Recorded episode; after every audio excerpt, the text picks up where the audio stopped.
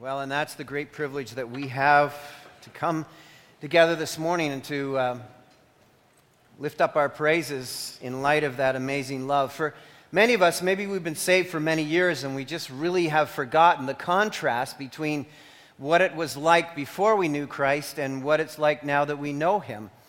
I came to know the Lord Jesus Christ at 9 years of age, and I've just quite frankly forgotten what it was like to be a lost person.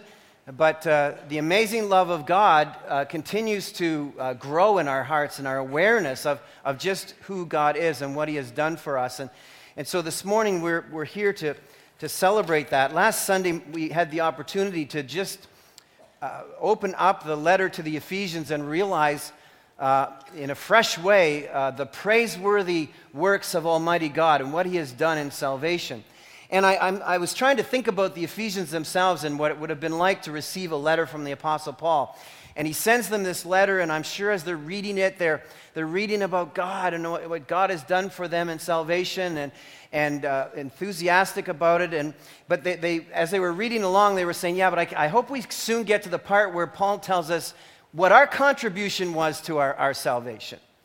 And so as they're reading along, they're hoping to get there, And as they read through the end of first chapter, although it wasn't divided in chapters, as they got down to verse 23, which is his body, the fullness of him who fills everything in every way. And then it's almost as if Paul said, oh, and by the way, in case you were wondering what your part was in all of this, nothing. Nothing. Because you were dead. That's what he says here. As for you, you were dead in your transgressions and your sins in which you used to live. Father, as we now dive into this section of Scripture that is so rich to us, it's so descriptive in just a small section of the magnitude of our salvation, I pray, oh God, that you would open up our hearts and our minds, and may we be aware, and may we be ready to receive and respond to all that you have for us, and may our hearts truly be lifted up as we encounter the truth once again of our salvation, and how desperate our situation was, and what a marvelous and miraculous thing you have done in rescuing us and bringing us into your family, adopting us as sons and bringing us into your family. Oh God, we just pray that you might help us to take what we receive and to, in a new and powerful way, because of the work of your Spirit in our lives, apply this so that we might live out our salvation to the praise of the glory of our amazing God. For we ask this in Jesus' name and for his sake. Amen. Well, if you are there with me at Ephesians chapter 2, and you know that this text, this section of Scripture, Ephesians 2, 1 to 10, is probably one of your favorite sections of Scripture.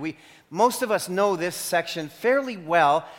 It's our go-to place, usually when we're talking about the mechanism of salvation, what God has done for us. And Ephesians 2, 8, 9, and 10 are probably memorized by many people in the congregation. They mean so much to us. So this is not a section of Scripture that you're not aware of, but one of the things that is inserted here is these first three verses in chapter 2 really set the pace in terms of what we brought to the table with respect to salvation, because so many of us like to think, well, you know, I must have had something to do with this salvation. Surely I must have exercised my free choice and made a wise decision, and hey, look at me, and we look at other people who are lost and we're like, why don't they get it? Why it's a very simple concept. Why can't they get it? And we lose sense of the Scriptures. We stray into philosophy and away from theology, and I want to bring us back to the Bible this morning and make sure that we understand that Paul is saying to them, if they were thinking this, here's why you were not free to choose Christ. That's the question he really answers here. And I was thinking about this week, and I couldn't have had a better example show up on The Tonight Show, Jimmy Fallon this week. Anybody see this, where they had this group on called Santa Gold? That's her. That's Santa Gold up there. And she, in a stark moment of cultural honesty, sings a song on The Tonight Show. Don't look at me like you were reading your Bibles and I was watching The Tonight Show, because, like, come on. And I have to get some cultural awareness, or how am I going to bring this to you? So I'm watching this show, and she's singing a song called Can't Get Enough of Myself. I was in one respect, I was like, thank you, Jesus, because I have a great illustration for my sermon, but I was disturbed. I was obviously disturbed, as you are, and I'm looking at her, and I'm thinking, that's like some dress. That dress has her face and hair on it, and she's singing Can't Get Enough of Myself. And I was thinking, in politics, in sports, in entertainment, in relationships, in marriage, that's the basic problem. We can't get enough of ourselves. And when Paul is writing, you were dead in your trespasses and sins. Sins, of course, is simply another way of describing trying to live our lives our own way, going our own way, cutting God out, trying to do life without the giver of life. And so, hey, get my Santa Gold up there. I'm not finished with her yet. Thank you. Well,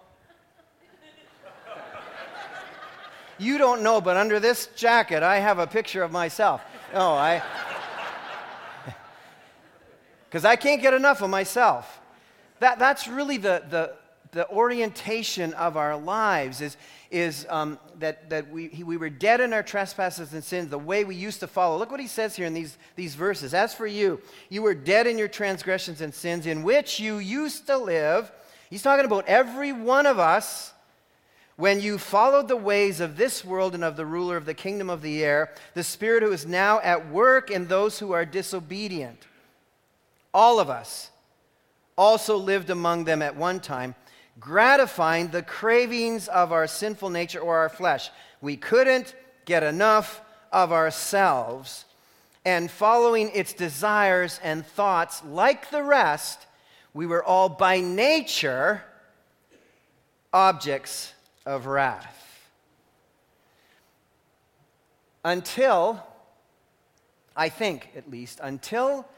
we understand how dead we were in sin, we will never really appreciate how alive we have become in Christ. And so we have to look at this again through the lens of our eyes of the past and the eyes of of our present, as we look around at our culture and see what everyone is like. It's simply put, the Apostle Paul teaches us here that we had no ability, no desire to reach out to God. We were like this dead remnant of my Valentine's gift to my wife. It is dead. It is incapable of life. It's incapable of producing little purple plants. It's done. It's finished. This is the description of how we were before God got a hold of our lives. We were dead. There was nothing in us that could reach out to God. We were spiritually dead. No desire, no life, nothing that could reach out. It would be like me saying to this plant, all right, plant, get up, put yourself in the ground, and come alive. And we can do that all we like, but that plant can't pick itself up and stick itself in the ground and start to grow again. And that's exactly how our lives were before Christ did something amazing for us.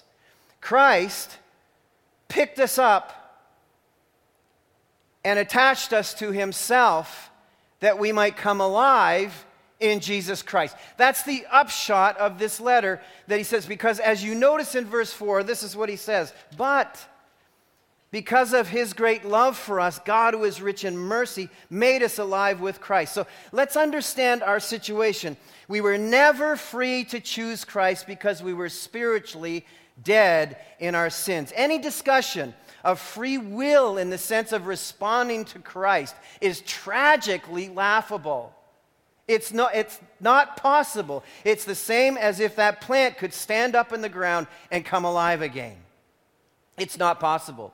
Dead in our trespasses and sins, dominated by the ruler of the kingdom of the air and by the desires of your flesh.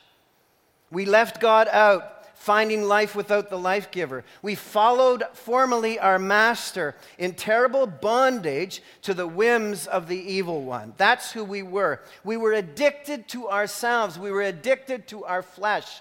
Addicts are not free. They are not free.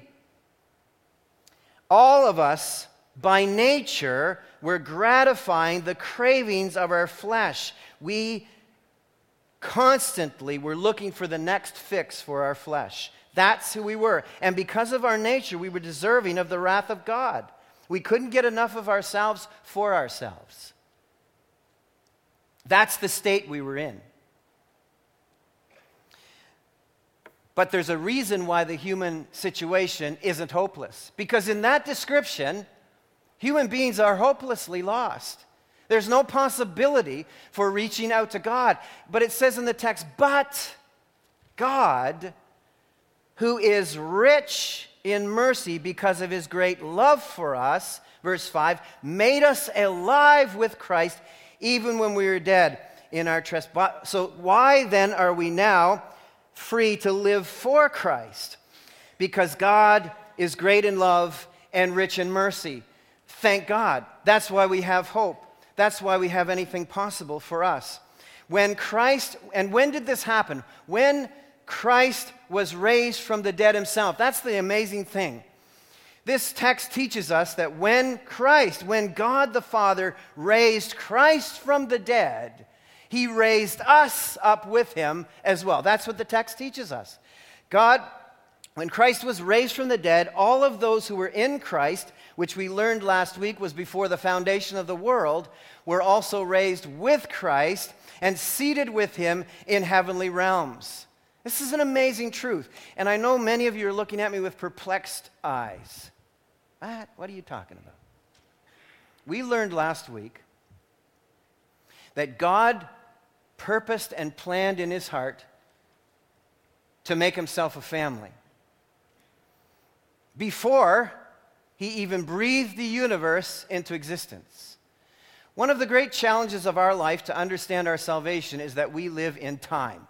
We live chronologically. That's how we understand. That's how we see things. God does not live in time. God lives outside of time. God always lives in the eternal present. That's who God is. And so before God even breathed the universe into existence, he chose himself a family. And we learned last week that he placed us in Christ. He knew you before you were even born. He planned and purposed you before you were even born. And he placed you in Christ. Those of you who've come to know the Lord as your Lord and Savior were placed in Christ before the universe was even formed.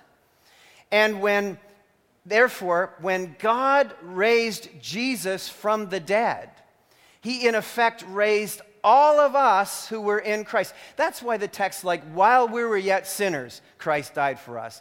Well, when I think of myself, when was I a sinner 2,000 years ago?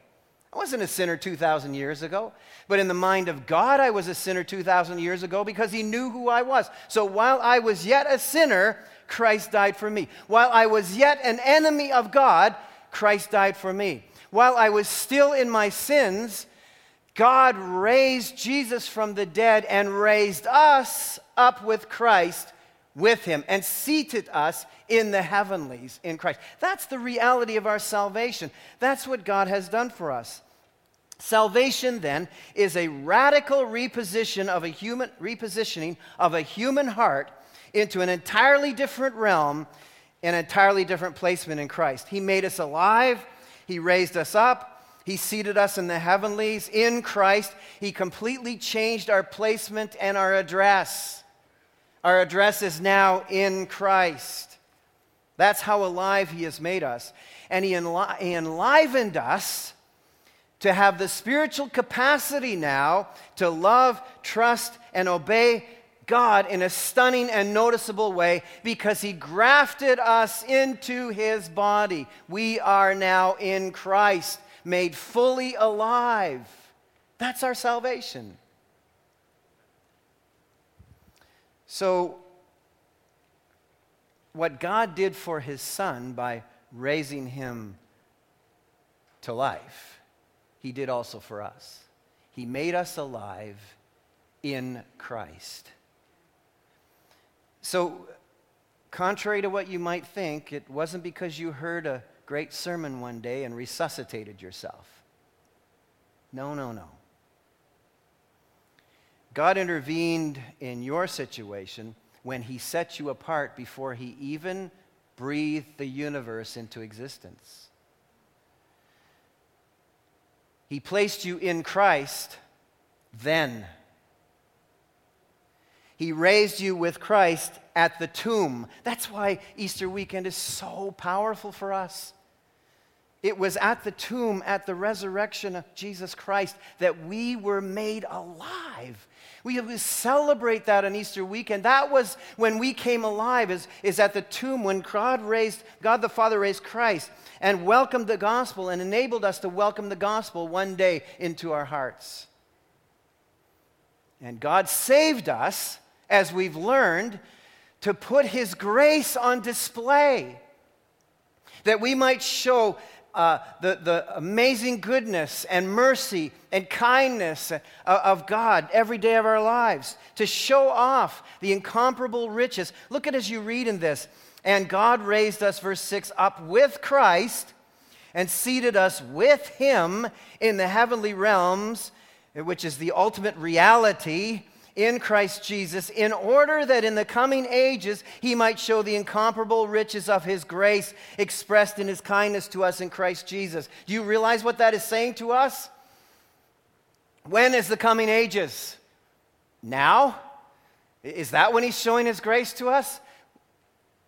Yes, he is, but that's not what this is talking about.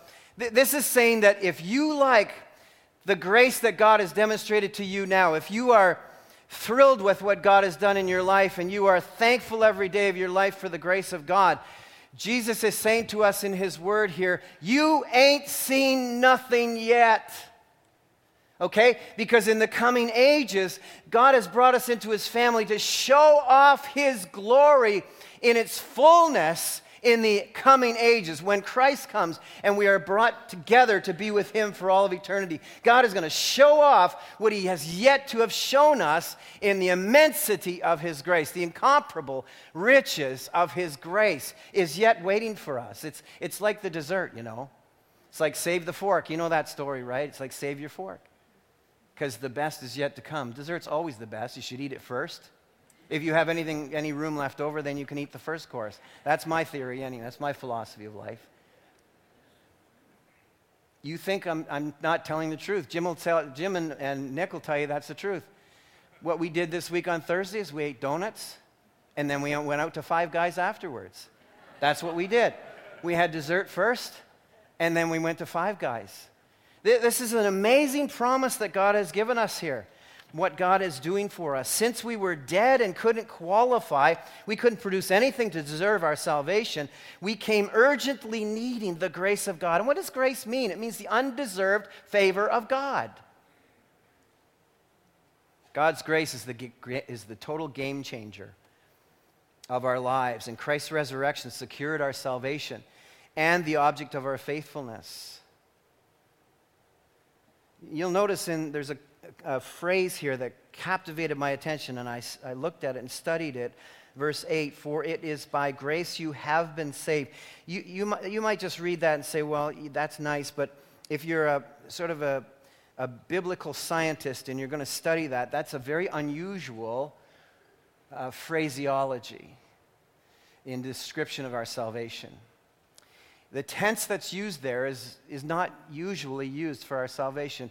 That tense there is what we call the perfect tense, which means that the salvation that it's talking about there is something that happened in the past and has continuing results. Something that happened way in the past and has continuing results. There's no accident why the Holy Spirit chose for Paul to use that exact kind of verb tense. It is to corroborate what he has just been saying. Your salvation occurred before, and now you are experiencing the continuing results of that. For it is by grace, while you were yet sinners, while you were yet an enemy of God, before there was anything that you could do, you were brought into the kingdom and the family of God. You have been saved, and with continuous results. We were at the cross with Christ. Our sins were nailed to the cross. While we were still enemies, Christ died for us and raised us with him. This is the amazing truth of what we learn in this text. And as you continue to read along, you're saying to me, aha, wait a second, Rick. You haven't mentioned anything about through faith. I knew there was something that I brought to this table. I knew we would find something in this text that I could pat myself on the back and say, look at me, aren't I bright?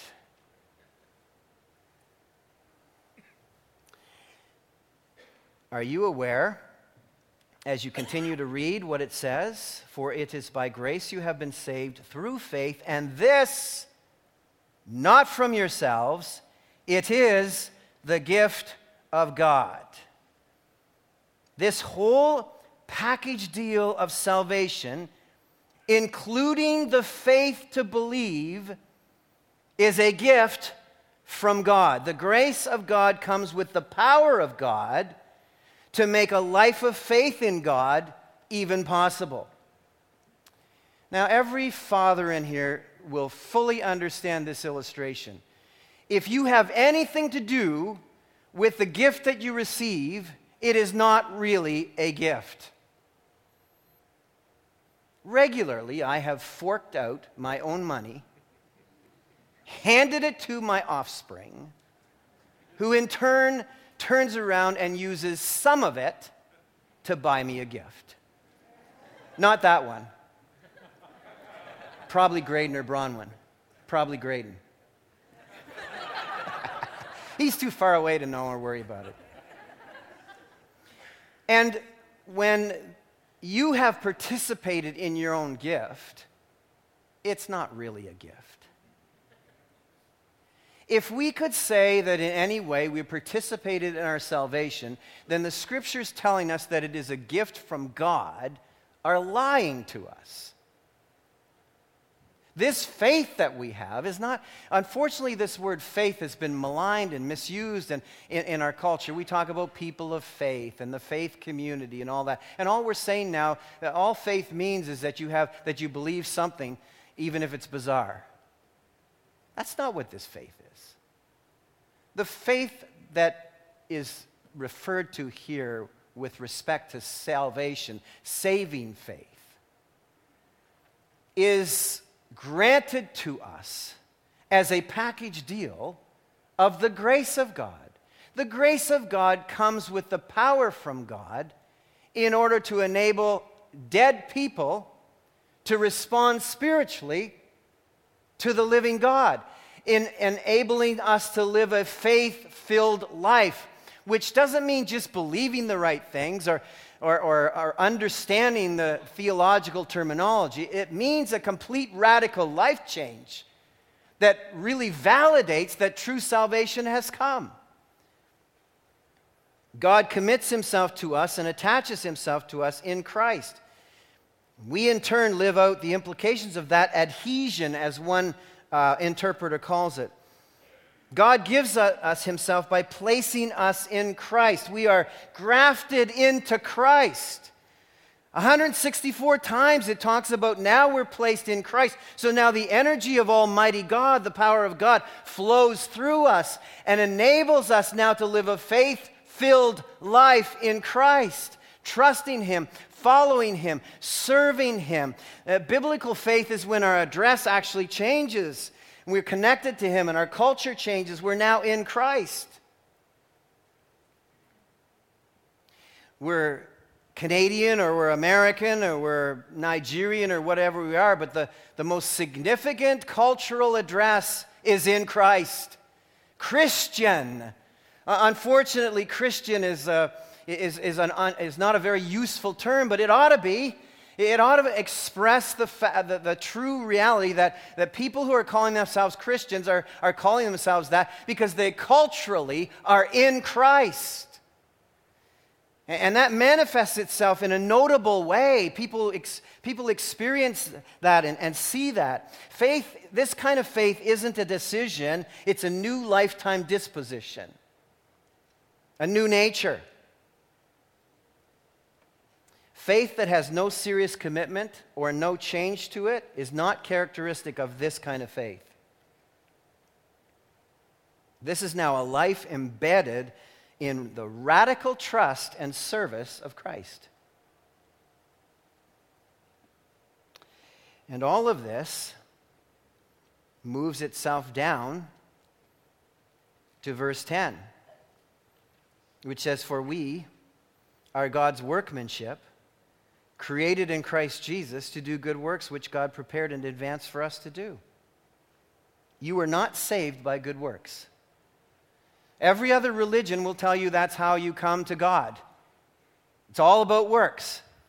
But one thing the Bible makes abundantly clear, we can't boast. It's a gift.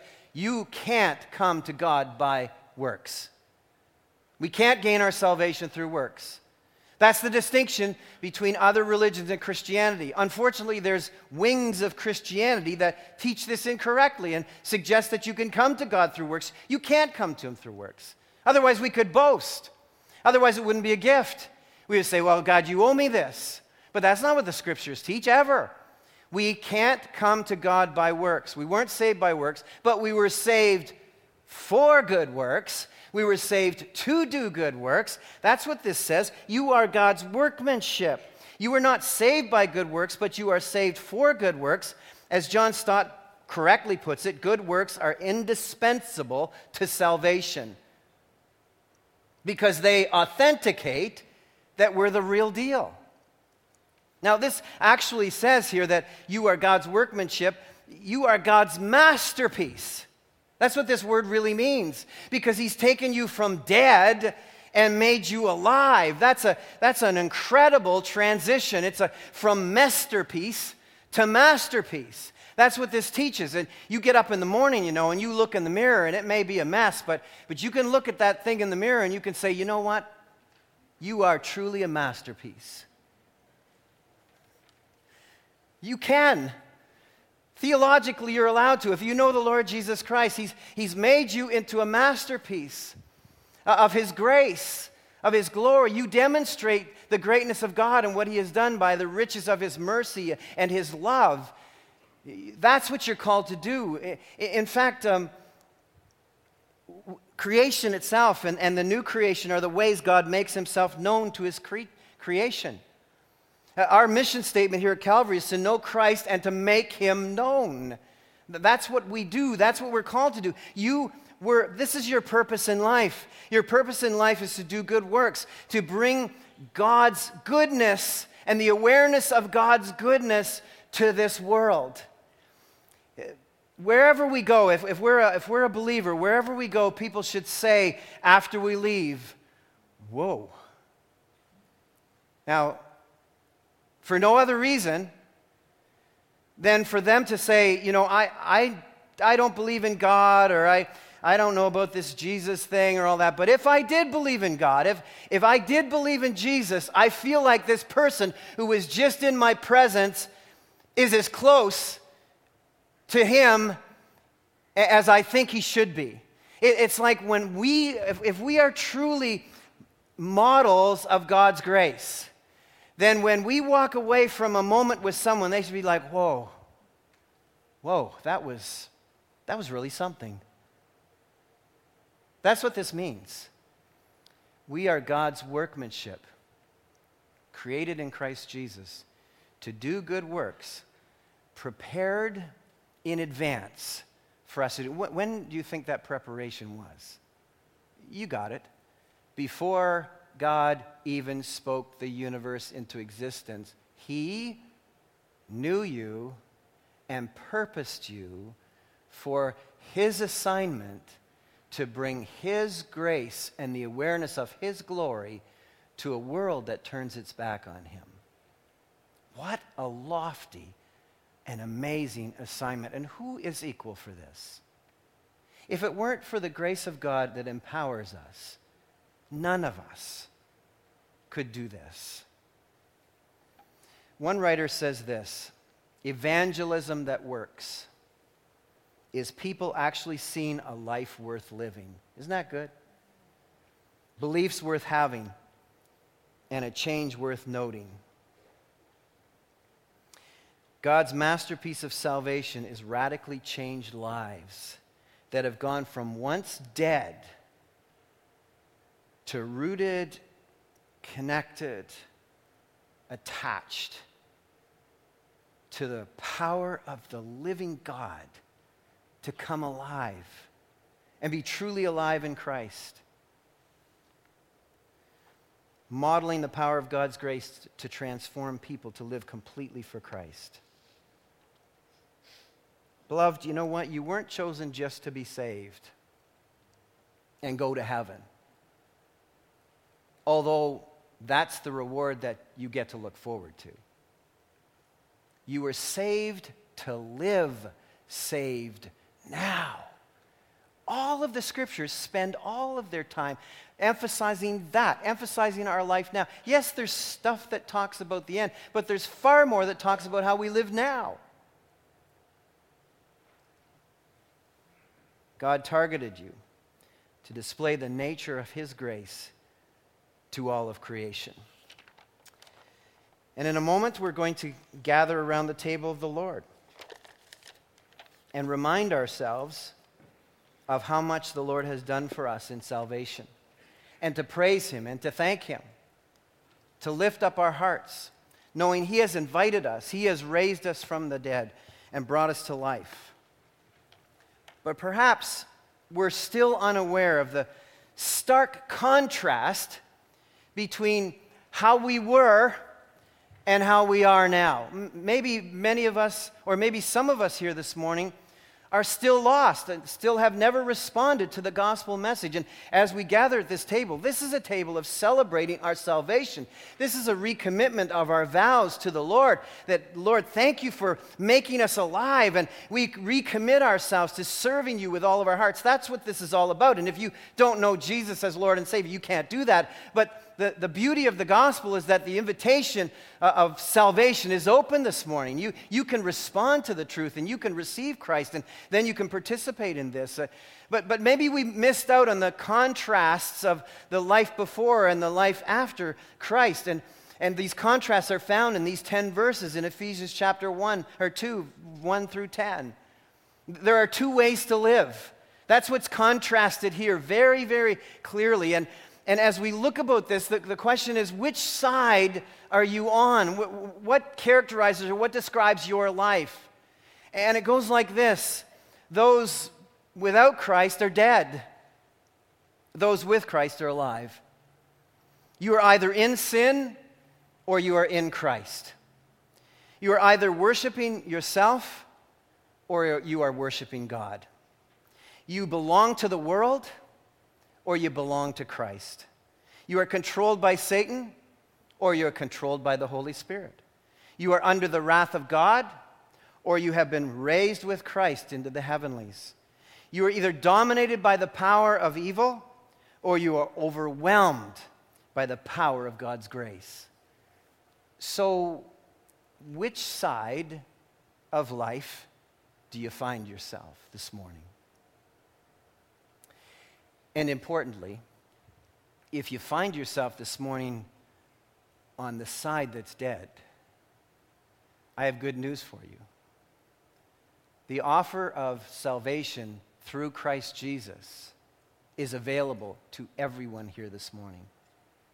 It's available to you by simply welcoming and receiving Jesus Christ as your Lord and Savior.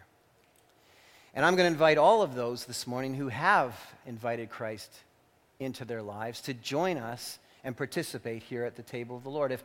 If you have not, I urge you to respond right now and welcome the Lord into your heart. Receive him now, and you can participate. But if you are not there yet, then we ask you to stay with us through this time and not participate in the receiving of these elements, because they are symbolic of a changed heart and a changed life from death to life. Would you stand as we pray? Father, I just pray this morning and ask you to continue to make your word powerful in our lives. Lord, may it shake us from our lethargy.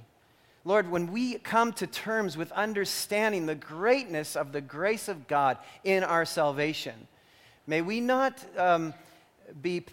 lack passion in terms of the responsibility we have to be your workmanship and to do the good works that you prepared in advance for us to do. But may we serve you with a fullness of heart, and may we sacrifice on your behalf because you've loved us so much and you continue to love us. And Lord, if there's someone here this morning who is yet to respond to this great gospel truth that you save people and Christ died on the cross that we might have salvation, by responding to him, by repenting of our sins and responding to him and welcoming him into our lives to change us. Lord, if there's someone here this morning whose heart you are pulling to yourself, I pray that they would respond to the gospel and stop resisting you, but actually turn their lives over to you.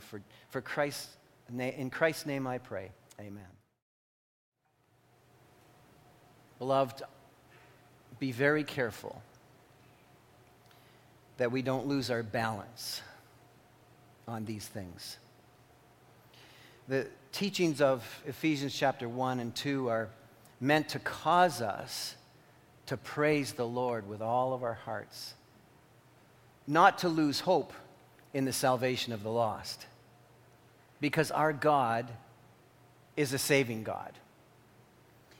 The same Jesus who in Matthew 22 said the reason that so many say no to salvation is because they can't say yes, is the same Jesus who said he has come to seek and to save that which is lost.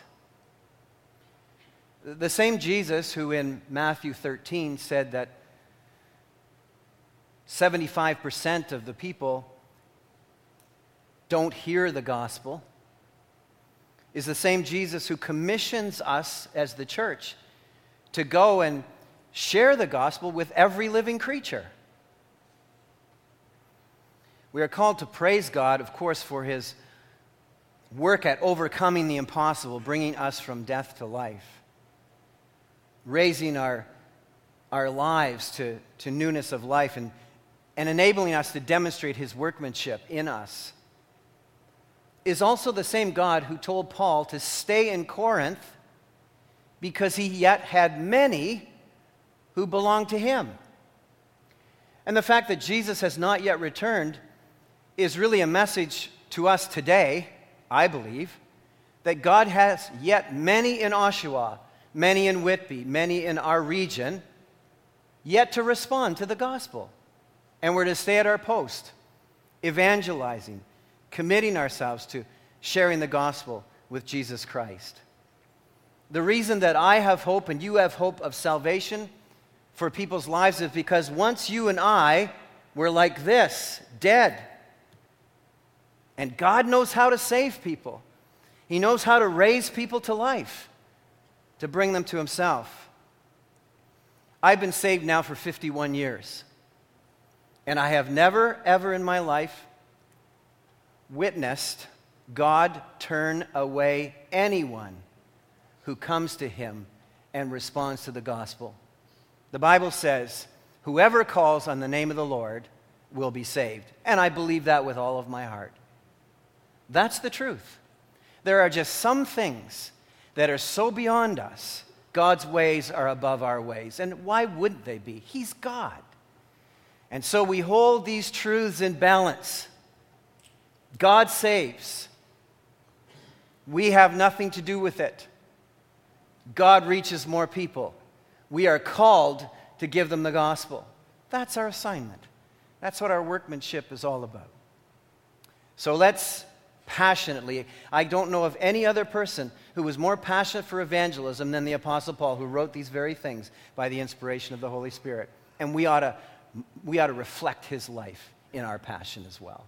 Our Father, we praise you, we thank you, we lift up your name. We thank you for our salvation. We realize, oh God, that we were dead, totally incapable of responding to the Spirit of God, responding to the gospel truth. By nature, we were looking for the next fix for our flesh. That's who we were. We couldn't get enough of ourselves. And now, oh Lord, the transition has been remarkable. You have raised us to life, and now we can't get enough of Jesus.